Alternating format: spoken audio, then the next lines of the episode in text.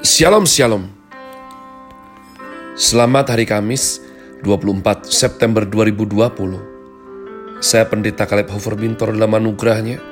Penuh sukacita sampaikan pesan Tuhan melalui program Grace Words yakni suatu program renungan harian yang disusun dengan disiplin kami doakan dengan setia supaya makin dalam kita beroleh pengertian mengenai iman, pengharapan, dan kasih yang terkandung dalam Kristus Yesus sungguh merupakan kerinduan saya bagi saudara sekalian, agar supaya kasih dan kuasa firman Tuhan setiap hari tiada pernah berhenti menjamah hati kita.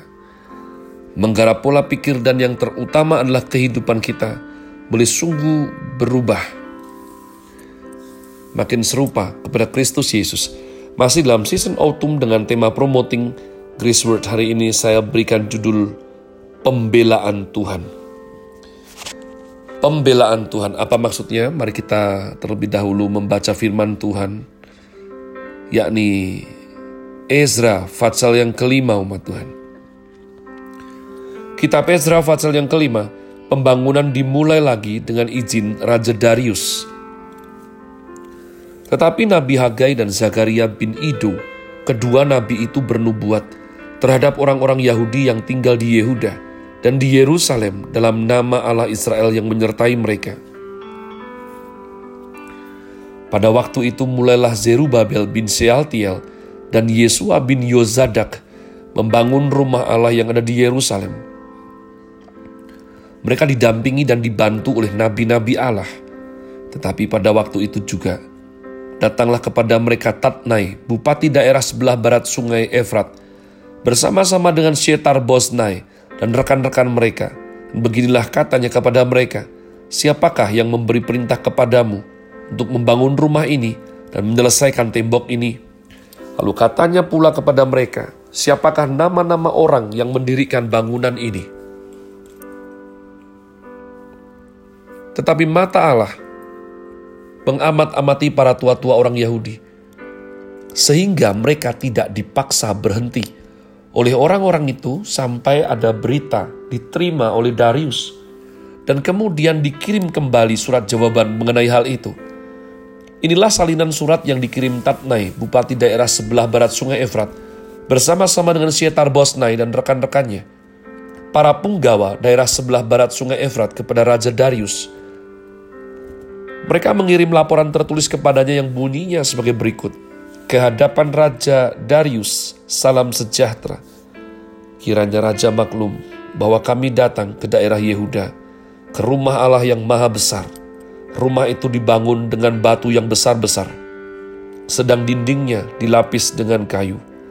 Dan pekerjaan itu dilakukan dengan saksama dan berjalan lancar di tangan mereka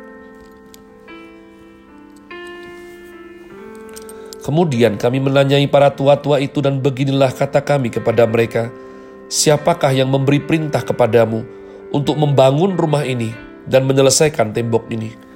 Lagi pula kami tanyakan kepada mereka nama-nama mereka untuk memberitahukannya kepada tuanku dengan mencatat nama orang-orang yang mengepalai mereka.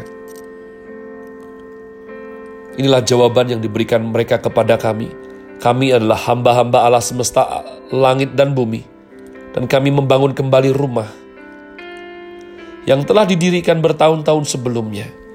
Didirikan dan diselesaikan oleh seorang raja Israel yang agung. Tetapi sesudah nenek moyang kami membangkitkan murka Allah semesta langit, mereka diserahkannya ke dalam tangan Nebukadnezar, raja negeri Babel orang Kasdim, yang merusak rumah itu dan mengangkut bangsa itu sebagai tawanan ke negeri Babel. Akan tetapi, pada tahun pertama zaman Kores, Raja Negeri Babel dikeluarkanlah perintah oleh Raja Kores untuk membangun rumah Allah ini. Juga perlengkapan emas dan perak dari rumah Allah yang telah diambil oleh Nebukadnezar dari bait suci yang di Yerusalem dan dibawa ke dalam bait suci yang di Babel diambil pula oleh Raja Kores dari bait suci yang di Babel itu dan diserahkan kepada seorang bernama Ses Bazar yang telah diangkatnya menjadi bupati. Perintahnya kepadanya, ambillah perlengkapan ini, pergilah, dan taruhlah itu di dalam bait suci yang di Yerusalem. Dan biarlah rumah Allah dibangun di tempatnya yang semula. Kemudian datanglah Ses Bazar meletakkan dasar rumah Allah yang ada di Yerusalem. Dan sejak waktu itu sampai sekarang dikerjakanlah pembangunannya hanya belum selesai. Oleh sebab itu, jikalau dianggap baik oleh raja, maka hendaklah diadakan penyelidikan di dalam gudang perbendaraan raja, di sana, di Babel. Apakah pernah dikeluarkan perintah oleh Raja Kores untuk membangun kembali rumah Allah yang di Yerusalem itu? Kemudian keputusan raja tentang hal itu kiranya dikirimkan kepada kami. Umat Tuhan, kita hidup dulu sampai sekarang. Betul kata firman Tuhan. Setiap jalan adalah benar menurut pendapat masing-masing.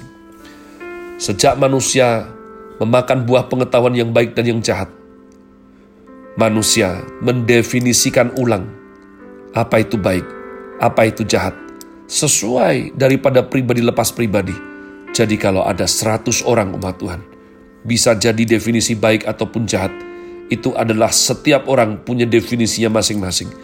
Kesalahkaprahan ini umat Tuhan tentunya membuat kita yang berjuang untuk hidup benar itu merasa was-was. Karena kalau kita sudah benar, namun orang lain itu mengerjakan yang tidak benar. Sebab saya sungguh tahu, saya katakan berulang-ulang, orang baik harus dua kali lipat minimal lebih kuat, lebih berani, lebih agresif daripada orang jahat. Karena orang jahat berbuat jahat, agresif sekali. Dan ketika kenapa kamu jahat? Kan memang orang jahat. Tapi kalau orang baik, sudah bikin baik, sudah motivasi baik, tidak bisa apa-apa kalau difitnah. Tapi kalau balas jahat, kena dia. Lo orang baik kok jahat. Ya, jadi umat Tuhan, apa yang bisa menjadi andalan kita? Pada waktu Esra ini, dibangkitkan Tuhan, kita sudah setuju kalau tidak Tuhan tidak mungkin. Tuhan gerakkan Kores, Raja Negeri Babel. Raja yang sama, Raja Negeri Babel, Nebukadnezar pendahulunya, itu menghancurkan bait Allah. Tapi Tuhan pakai Kores untuk memulihkan bait Allah boleh dibangun. Pada waktu Israel membangun umat Tuhan, halangan muncul bukan dari Babel. Halangan muncul dari saudara sendiri umat Tuhan. Daripada orang-orang yang tidak tahu berpikir apa.